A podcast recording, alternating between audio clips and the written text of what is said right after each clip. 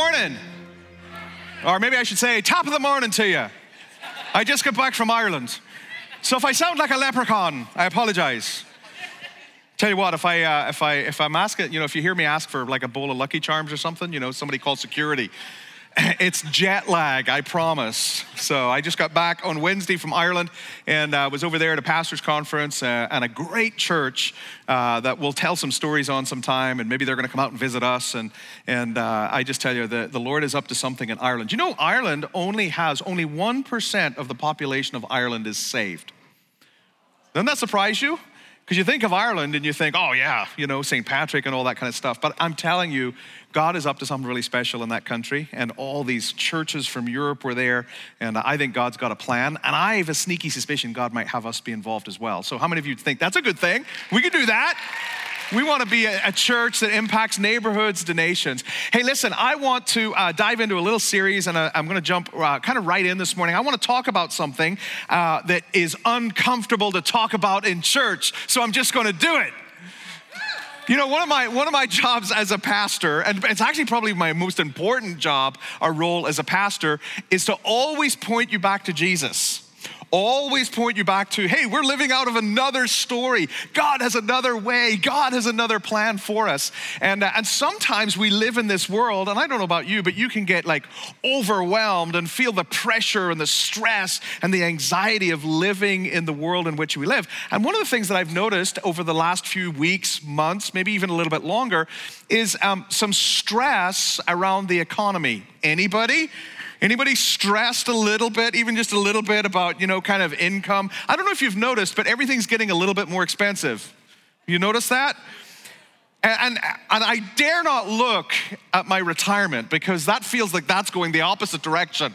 It's losing value, you know? And it can add all kinds of stress and pressure to our life and to our world. And so, what I want to do just to this week and next week, just a little two week series, is I just felt like, man, it would be good for us as followers of Jesus Christ to come back to the Word of God and say, man, what does the Bible teach us about money?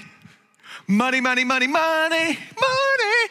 Shut the doors, they're running out of the building, right? Like, you know, talking about money in church can be awkward. It can be, man, I don't know about you. Sometimes you can get a little bit defensive about it, you know. But uh, I want to take the next few weeks and just take a simple look at the Bible, and maybe there's some things in there that the Lord wants to teach us. And so I want to just take just some time to talk about money and possessions because the Bible talks about this stuff a lot. In fact, the Bible actually talks about money and possessions, or the New Testament in particular, talks about money and possessions more than heaven, more than love, right? Which is really surprising. In fact, there were about 35 parables uh, that, that Jesus, stories that Jesus used to communicate a greater truth, and 16 of those 35 had to do with money and possessions. So the Bible seems to talk a lot about money, and I think the reason why is because God knew how much money would impact our lives. And on the one hand, we can kind of make an idol out of money. We can chase after it. And we'll talk a little bit about some of that because the Bible actually doesn't teach us that money is bad. But on the other side, it can create all kinds of fear and stress and anxiety. And so I want us to take a look at what does the Bible tell us about money and possessions. So I thought just to clear the air, break the ice, I thought the best way that we could start is that if you could turn to the person next to you and just tell them how much you make before and after taxes. It would just clear the air for everybody, wouldn't it? No, I'm, I'm kidding. I promise, I'm kidding.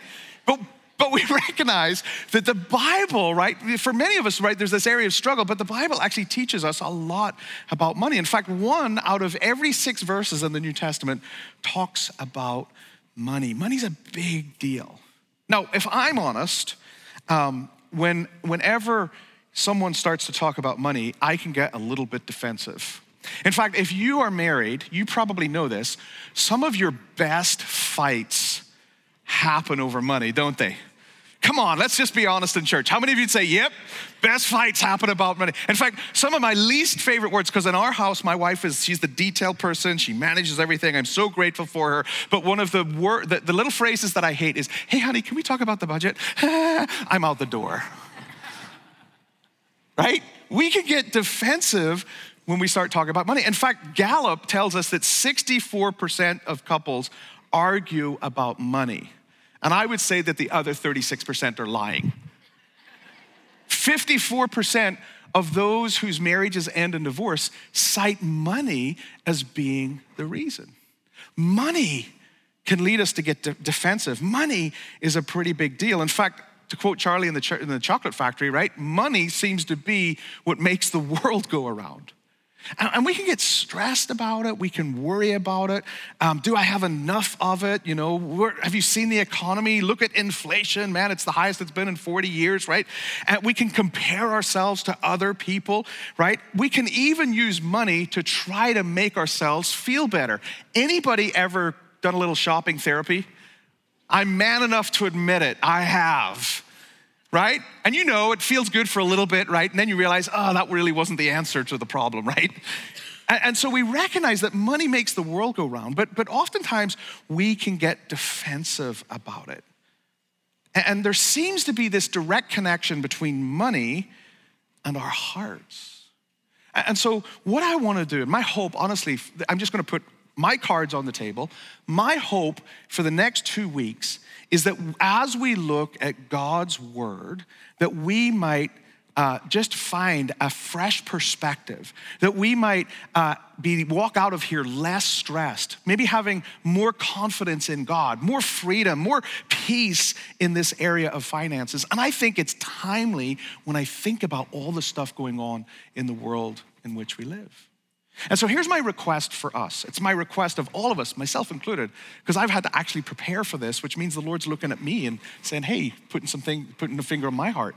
Like, what if just for the next 30 minutes, we could just let lower the defenses and just say, God, maybe there's something from your word that I could learn about money that might actually help me live more free, live with less or less stress, be more at peace in this area of my life that affects every single area.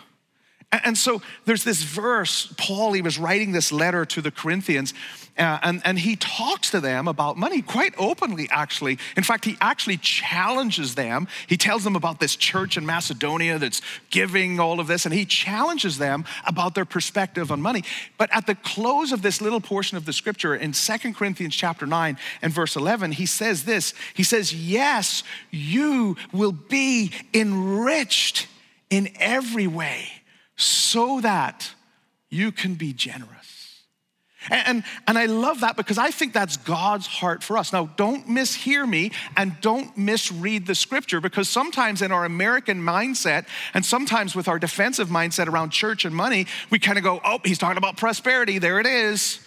If you give, you're going to get rich. No, no, no, but that's not what this verse actually says. And nor is it my heart or the heart of this series.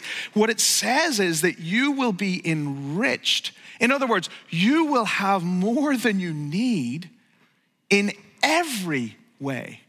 And I want you to consider that if we were to align ourselves with what the Word of God teaches us, that, that the enriching that perhaps it's talking about, and maybe there's going to be blessing of finances, I don't know, but I know this there's going to be a blessing of peace. There's going to be a blessing of freedom. There's going to be a blessing of joy. There's going to be a blessing of delight. There's going to be a blessing maybe of ideas and thoughts and things that God wants us to be involved. Because as we align with God and the way He operates and the way He would want us to operate, I think there's blessing that comes and blessing that touches and affects us all of our lives. But I love that little phrase because it doesn't end with, oh, good, I get to be enriched in every way. No, no, no. The next phrase is, so that. In other words, there's a purpose, there's a plan that as I live out of the story of God, as I live and order my finances the way God would design me to, I recognize that there is a divine purpose that God wants me to involve, be involved in. And so there's a couple of questions, there's a couple of, sorry, realities that the Bible teaches us about money. And I think it's important for us just to lay the groundwork. What is it that is God's perspective through His Word? How does God view money?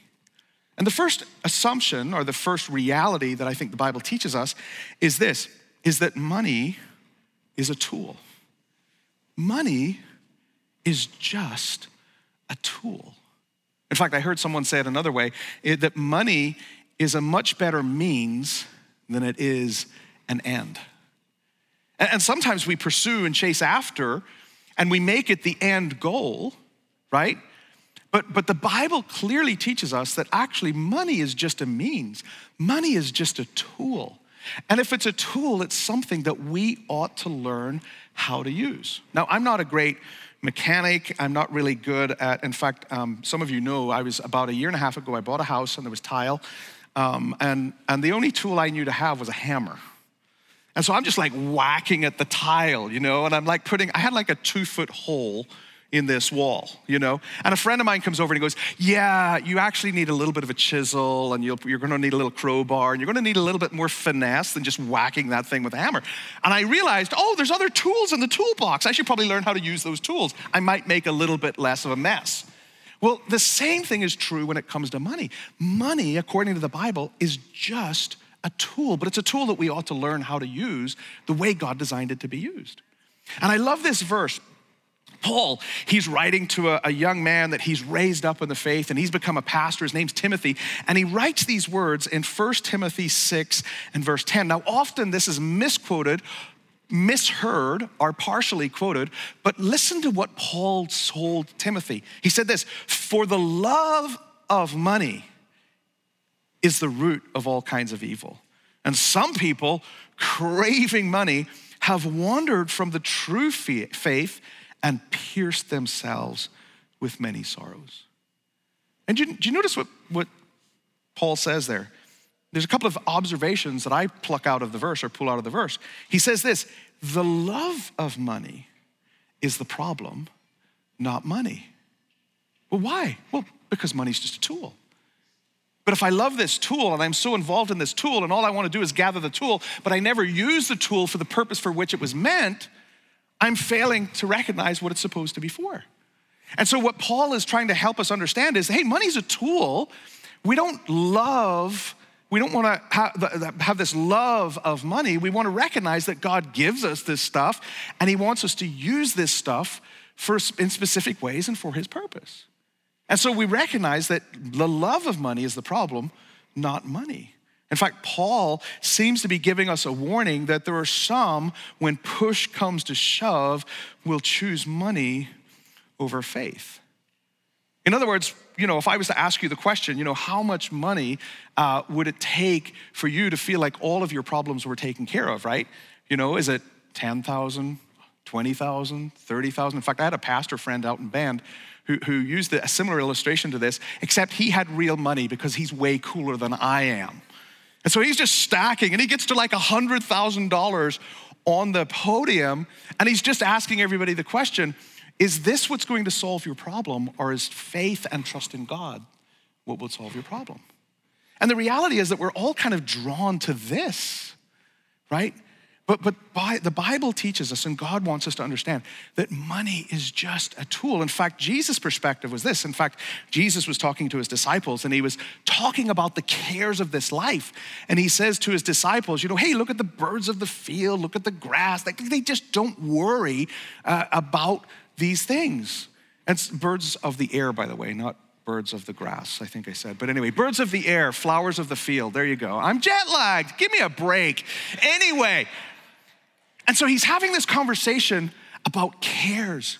And then he turns to his disciples and he says this Don't store up for yourself treasures on earth where moth eat them and rust destroys them and where thieves break in and steal.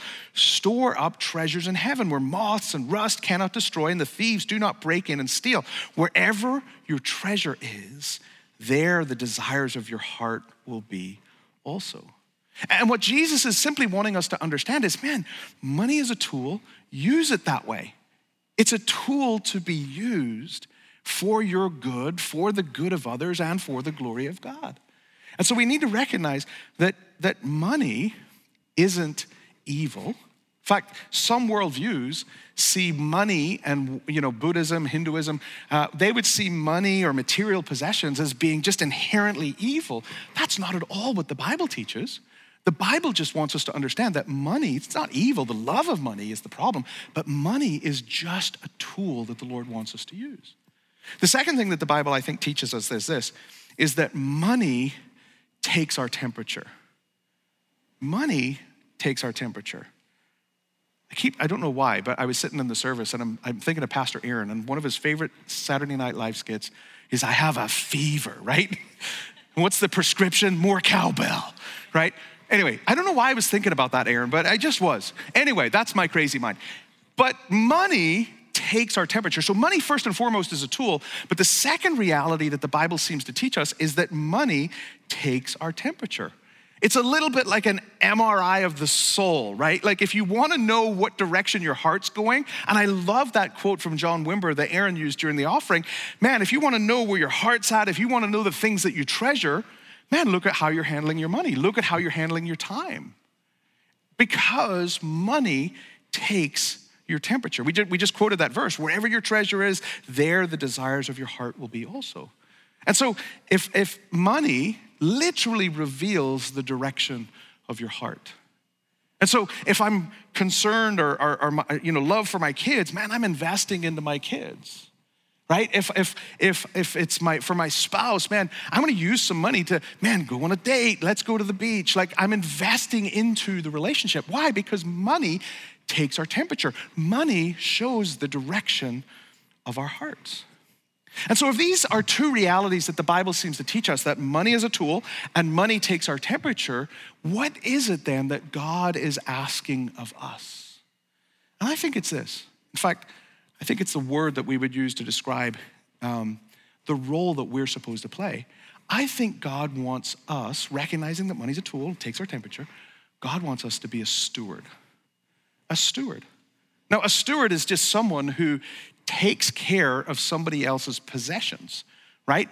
That, that they're entrusted with something, they recognize it's not theirs, and they ought to take care of it. They ought to use it. They, have got the blessing of being able to do that. In fact, a friend of mine, he moved to uh, Florida a couple of months ago, and he's a, he was an avid mountain biker. And you know, there's no mountains in Florida. They say you can, you know, roll a bowling ball from one coast to the other coast in Florida, right? It's that flat. In fact, he lives 29 feet above sea level and got a deduction on his homeowner's insurance because he's so high in Florida. But he left his mountain bike, and this is what he said to me. He says, Hey, I want you to take care of it for me. Now, what he didn't say is, Hey, it's your mountain bike. He says, Hey, it's my mountain bike. I want you to take care of it.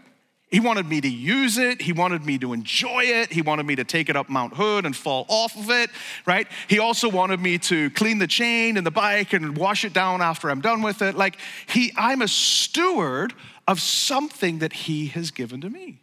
Well, the same is true for our relationship with God and money. That God, in fact, the Bible, we'll look at this verse in Psalm 24. It says that the earth is the Lord's and everything in it. The people, everything belongs to Him, which means everything that you and I own or possess that we think is ours is actually a gift from God to us. And this is who God is. God creates this beautiful creation in the Garden of Eden in Genesis. And He says, Hey, I'm entrusting, I'm giving, it's mine, but I'm entrusting you to steward it, to take care of it, to nurture it. And He said, I want you to be fruitful. I want you to multiply. I want you to delight in this. I want you to enjoy all of this. I want you to use it for my glory, for your good, and the good of all of creation. That's who God is. And God wants you and I to be those kinds of people who would steward well that which He gives us. So, if God, if money's a tool, if it takes our temperature, and the role that God wants us to play is to be a steward, then I think that there's a couple of questions that we probably have to ask ourselves when it comes to money. And the first question is this is what role do I want God to play in my finances? What role do I want God to play in my finances? Do I want God's suggestions? Do I want God's ideas? Or do I want God's lordship?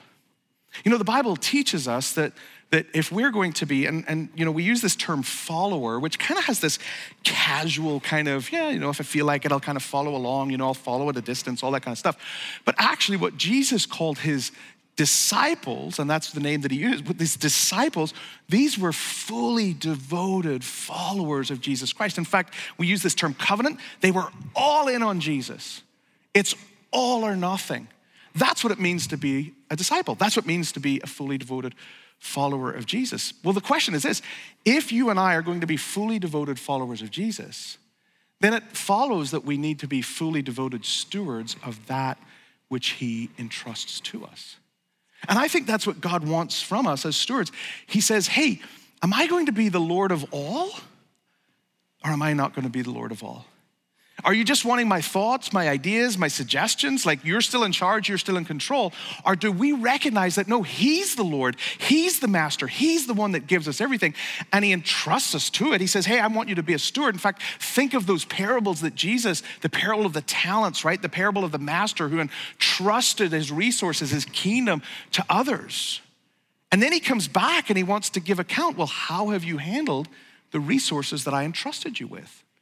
And so, this is what Jesus is asking us What role do you want me to play in your finances? This verse, I've already quoted it out of Psalm 24, verse 1. The earth is the Lord's and everything in it, the world and all its people belong to Him. Now, can I just be honest? Sometimes I read that verse and I go, But wait, God, I worked hard. I'm the one that did the overtime. I'm the one that went to school. I'm the one that studied. I'm the one that did super good in that interview and got the promotion, right? And sometimes what we can do, because we're conditioned in the world in which we live, that it's about me, myself, and I, that we think it's all about us. It's all what we have done to accomplish. But this verse makes it really clear that the earth is the Lord's, that everything belongs to Him, that everything I have comes from him. In fact, the Bible teaches us this way every good gift comes from God above.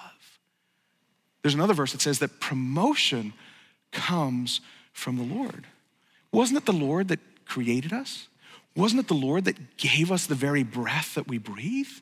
Isn't it the Lord that gave us the talents and the abilities and the creativity to do the things that we're called to do? Now, we have a part to play. We need to be diligent, we need to be involved. But I want us to recognize that it's God who gives us these things. Just like my friend Ben, our Ben gave me this bike. I'm stewarding what he gave me. It's his. I mean, he could jump on a plane and come back tomorrow and it's his. And in the same way, God wants us to order our lives so that we're saying, Lord, we want you first. In fact, I love Solomon. He described as the wisest and richest man ever to live. And he penned these words in uh, Proverbs 16, verse 3. He says, Commit to the Lord whatever you do, and he will establish your plans. Commit to the Lord whatever you will do, and he will establish your plans. Now, not that my wife and I sit down every week. We don't, we don't like sit down every week or every two weeks and kind of review our budget. But there are seasons in our lives when we will sit down and review our budget. And the first thing that we do is we have to look at, man, God, what role do you play in all of this? Am I, am I putting you at the bottom of the list or am I putting you at the start of the list? And what God wants us to recognize, and I think Solomon, the wisest man, richest man ever to live, he says, Man, I want to commit everything to the Lord so that he can establish my plans. And so we need to be those who are saying, man, I don't want just God's input or I don't want God's just suggestions or ideas. No, I want his lordship, his mastery, his, his rulership over this area of my life. And so I want to commit this first and foremost to him. Now, obviously, I'm speaking to those who are following Jesus. And, and, honestly, maybe you're just exploring faith. And I hope that you discover that ALC is a safe place to ask those questions, discover those things. But if you're a follower of Jesus, I think this is a fundamental question when it comes to stewarding our finances. What role do you want God to play? Is he Lord? Or is he just suggesting some things that you might take it or leave it? I think that's a critical question we have to ask if we're going to be good stewards. The second question I think we need to ask is this Are what are my goals and do I have a plan or a budget to get there? You know, one of the phrases that I hear a lot in life, and maybe you do too, it's kind of a popular phrase right now around family and work life balance and time, your time, your resources, maybe even your money, is this idea of you've ever heard this question hey, do you have any margin?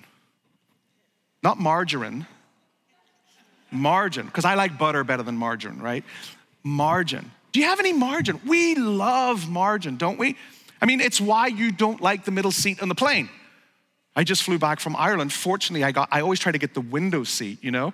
Because the middle seat, I'm just in an elbow war, right? Because there's no space. There's no room to breathe.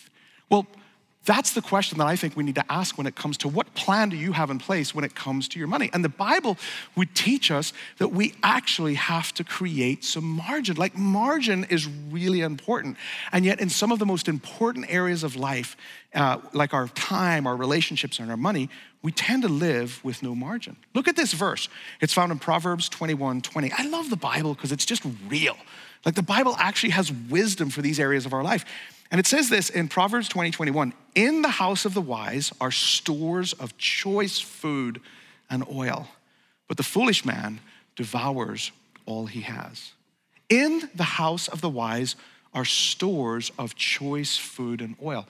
That sounds like margin to me. It's the foolish man that just consumes everything. And so the Bible's trying to teach us that, man, we need to be those that live with a budget. We ought to have a plan. We ought to have some margin in our life. Now, no one starts the year, I mean, you, you know, there's probably nobody in this room, and I don't think anybody in America, husbands and wives get together, you know, or, you know, kids and parents. Like, I don't think anybody starts the year and goes, hey, let's see if we can spend more than we earn this year, right? Nobody intentionally does that. But do you know that 43% of Americans live spending 15% more than they earn, which means they're living at a deficit every year. Why? Because they failed a plan.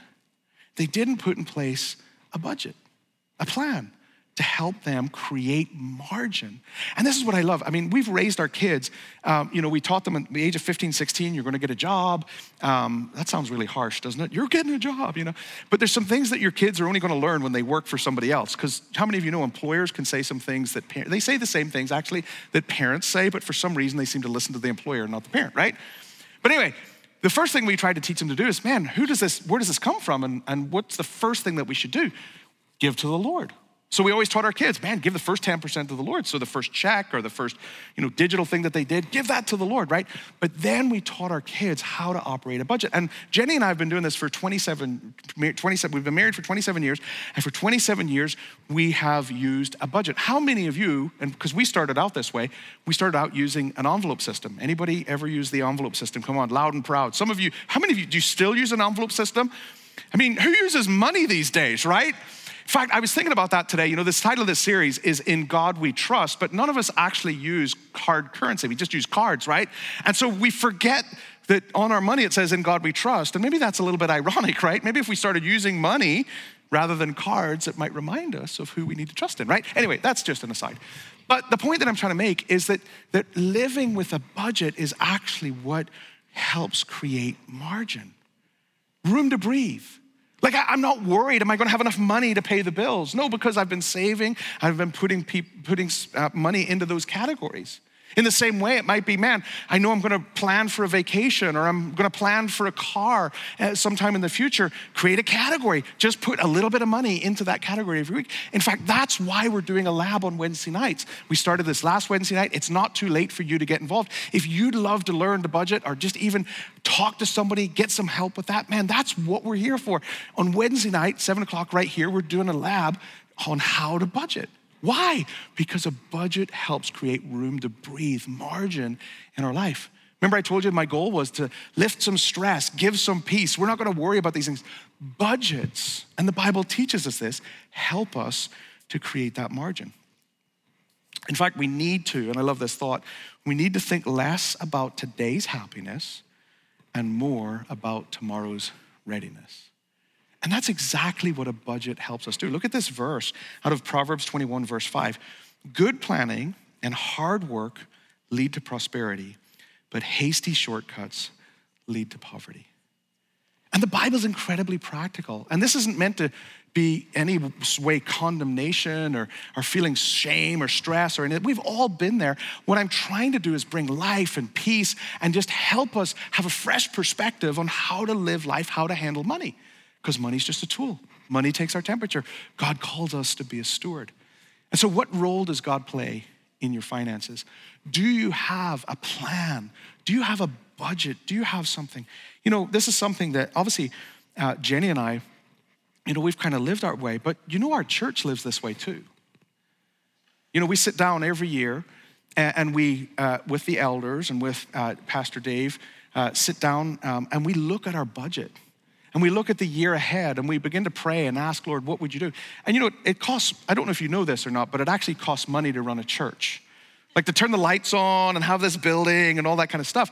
Like it, all of that takes money.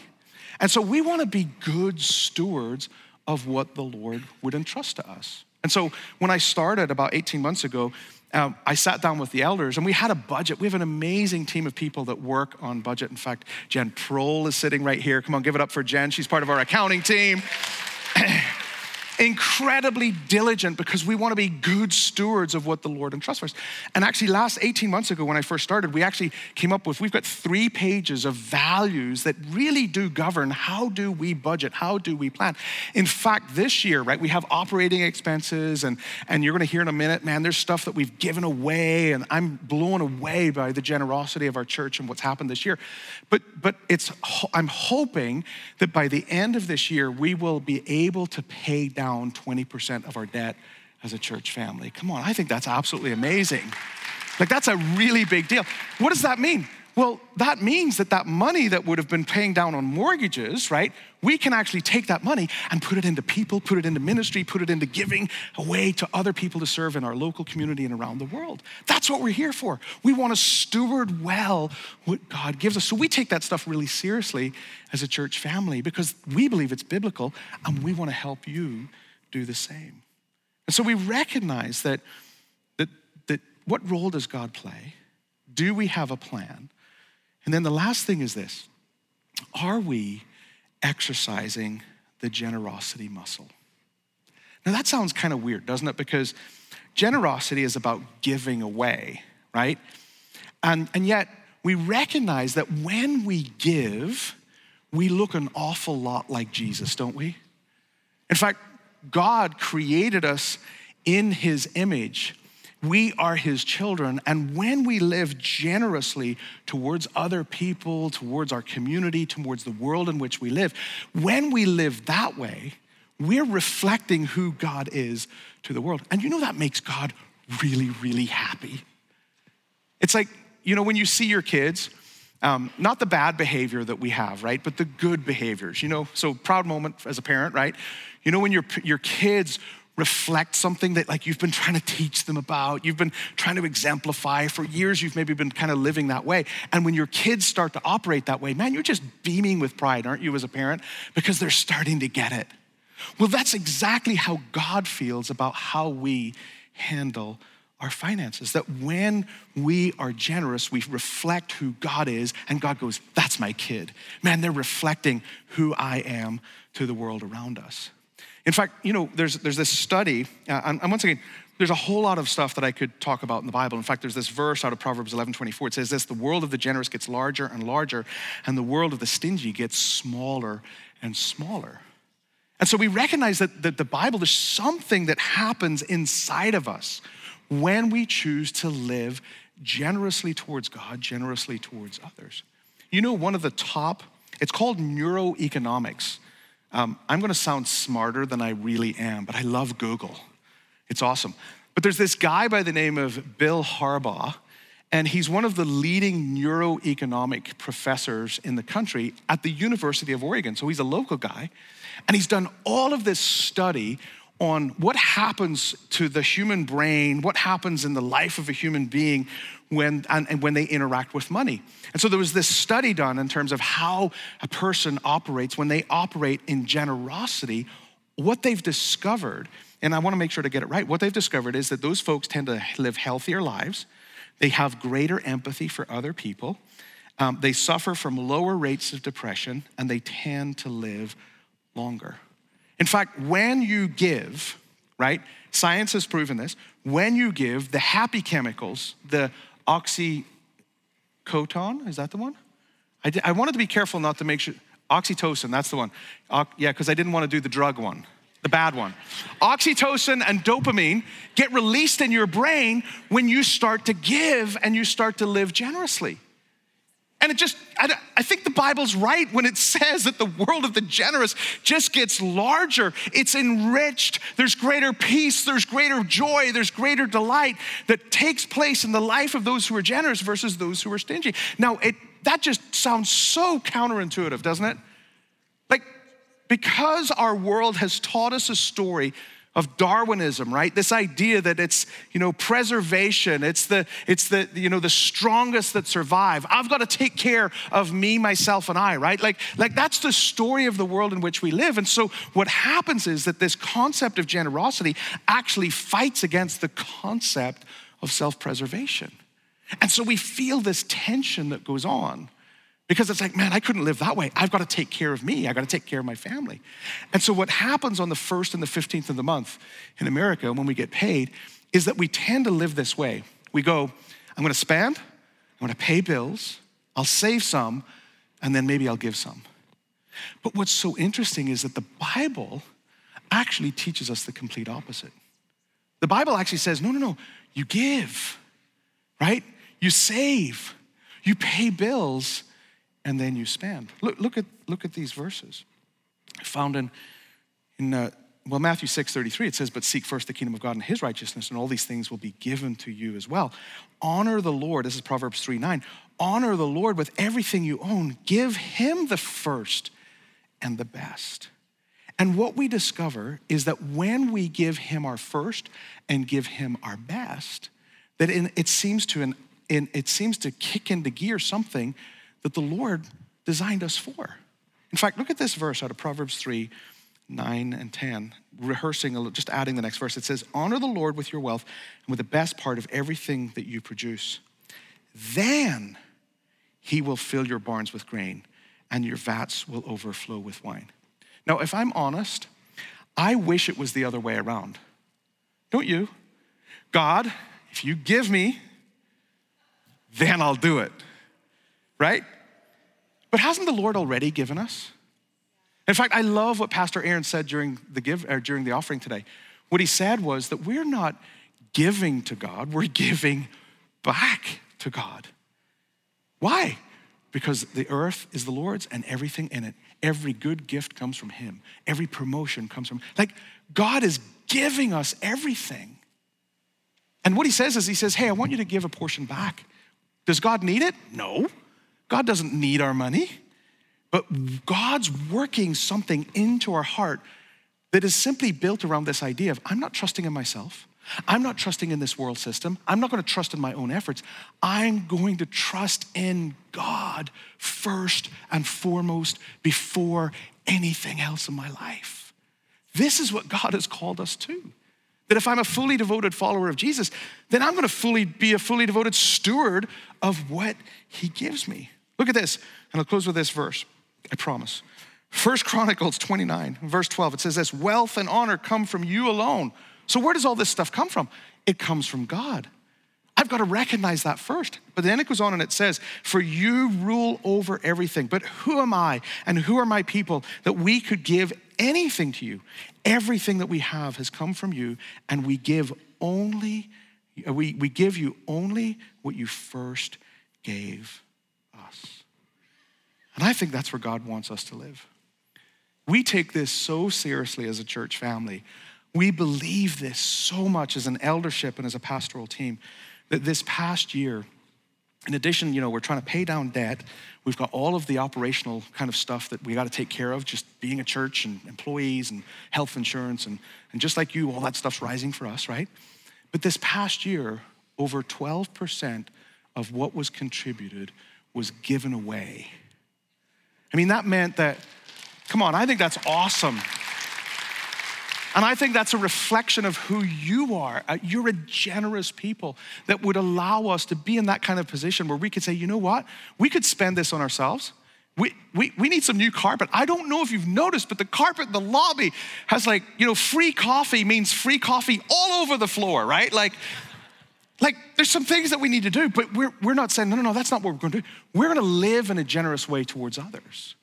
And, and that generosity, because we so believe that we're stewards of what God gives us, I'm not up here preaching to you saying, hey, you gotta give, you gotta do this, you gotta do that. I'm up here saying, hey, we're doing this as a church family. We're committed to this, that we're going to try to go above and beyond in generosity. We wanna reflect the generosity of Jesus toward us by being generous to, the loca- to, to our local community and to the world in which we live. And so this year, there's been a ton of stuff that we've been able to do. Why? Not because we have to, but because we want to. And we'll talk a little bit more about that next week because I think the great delight and the great joy of inviting Jesus to be the Lord of my life is that He's the one that orders all of my steps. And so here's what I want us to do I just want you to close your eyes.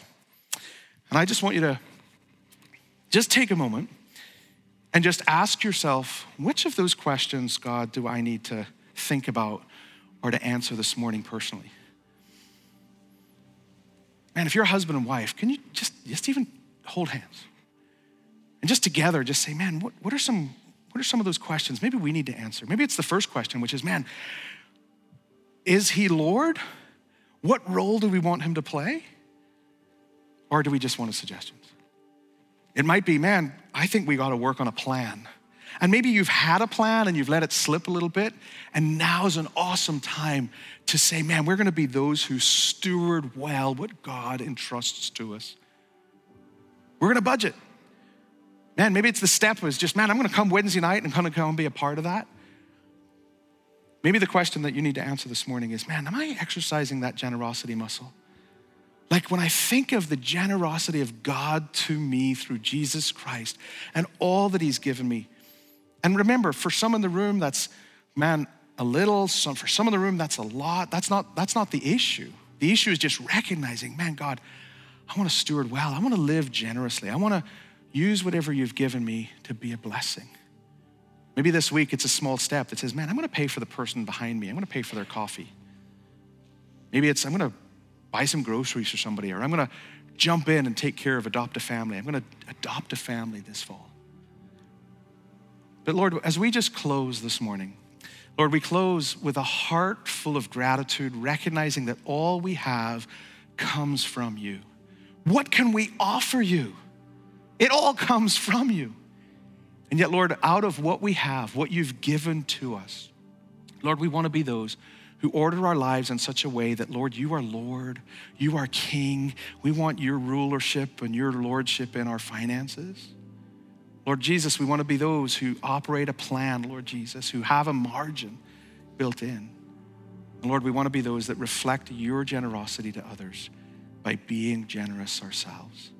So, Lord, we bless you and we say thank you for the opportunity to be a part of a family that's choosing to live this way, choosing to live out God's story the way Jesus showed us. In the precious name of Jesus. And everybody said, Amen, amen, amen.